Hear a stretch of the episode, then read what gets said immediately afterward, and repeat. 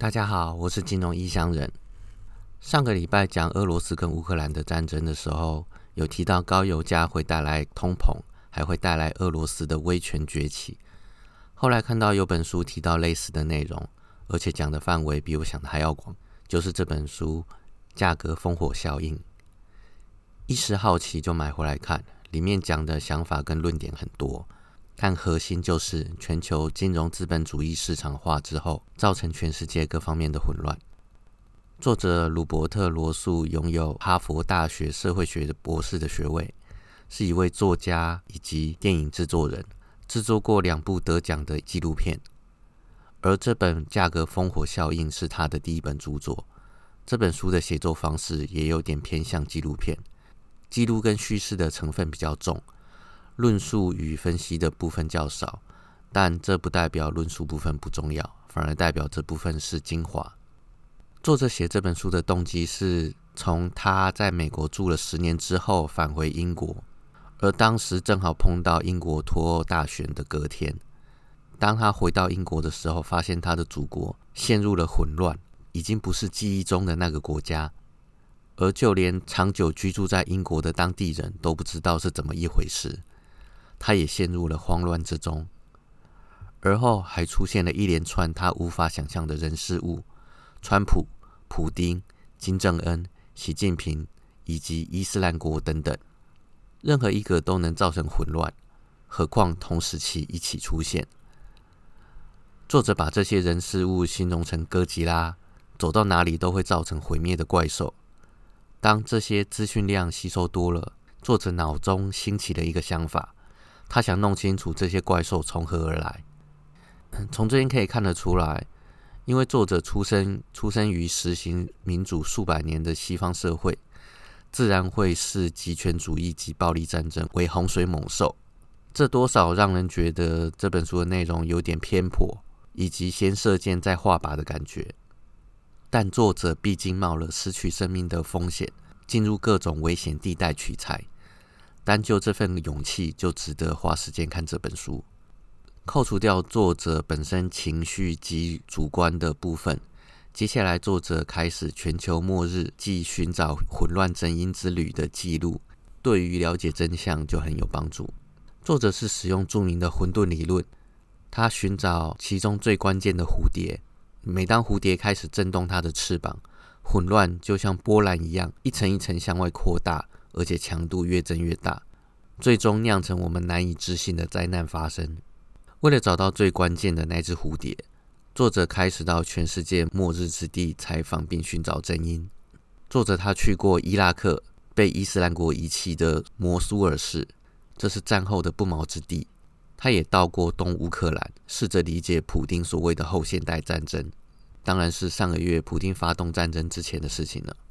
作者也到过委瑞内拉，目睹巨大的经济灾难，情况恶劣到年轻女性不得不节育，孩童结党成派，为了吃垃圾跟馊水而互相残杀。也到过肯亚北部，寻找气候变迁带来的混乱，逼得牧羊人拿 AK 四十七保护他们的山羊。作者也跟联合国维和部队进入索马利亚，看见青年党如何利用气候变迁危机。而将饥饿当作武器。作者也穿过由贩毒集团控制的管道，向上抵达瓜地马拉的高山，探寻究竟是什么事物能在一夕之间把这么多人逼到美国边境，试图非法移民进入美国。作者每到一站都会感到震惊，但是被震惊的方式全都一样。他离怪兽越近，就发现怪兽越渺小。之后发现，这些怪兽其实只是一般的智人，他们的力量来自于栖息地的建筑架构，而这个架构使他们力大无穷，同时也约束着他们。但在二零一零年代，建筑的墙壁倒塌，开启了牢笼的大门，而这些建筑架构，而这些建筑架构是由特殊材料建构而成，这种材料能把数十亿人的互动简化成数字，这种材料。就是价格。作者用制作铅笔为例子，制作一支铅笔，人类就需要数百万次的互动与交易，像是伐木工人、石墨开采工人、橡胶树种植工人、工厂工人、仓库打包工人、货运司机、商店老板等等，他们彼此之间母语不同，甚至不知道彼此的存在。但是透过阿拉伯数字还有货币的符号，他们就能清楚知道，为了做出铅笔，各自所需要负责的部分。价格将买家还有卖家之间的数百万次的交易简化成数字。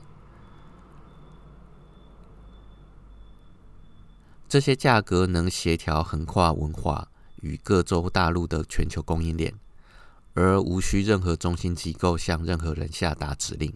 价格的影响力无远佛界，它在我们周围创造了一套自发性的秩序，主导我们能做什么工作，能住怎么样的地段，可以养几个孩子，可以接受哪种医疗照顾。每个人都生活在价格统治的世界中，无法逃脱。而每当价格突然发生剧烈的改变时，秩序就会支离破碎，混乱开始爆发。价格的变化能创造出饥荒、难民、革命，还有战火，也能提供资金给皇宫，还有集权国家。作者在价格当中找到了那只蝴蝶，也找出了蝴蝶振动翅膀的动力与原因。就是原物料的衍生性金融商品的价格被金融业炒作到过高或过低的极端值，导致全球的混乱扩散。当然，这个是作者的主观想法，参考即可。这边说的原物料除了石油以外，还有小麦等等期货常见的商品。书中讨论的范围相当广泛，任何一个点都可以深入再研究。时间有限，因此我举一个例子就好：资源诅咒。石原这种资源能带来财富，也会引来灾祸。和进口石油的国家相比，出口石油的国家有比较高的几率被独裁者用军武统治，或被异常长期的内战蹂躏，或者是因为不平等与政治贪腐产生分裂，侵略他人或被侵略。而生活在出口石油国家的人们，容易突然就陷入了枪战，生命安全随时有可能受到威胁。资源诅咒也是混乱的放大增幅器，可以将地方的危机转变成全球性的灾难。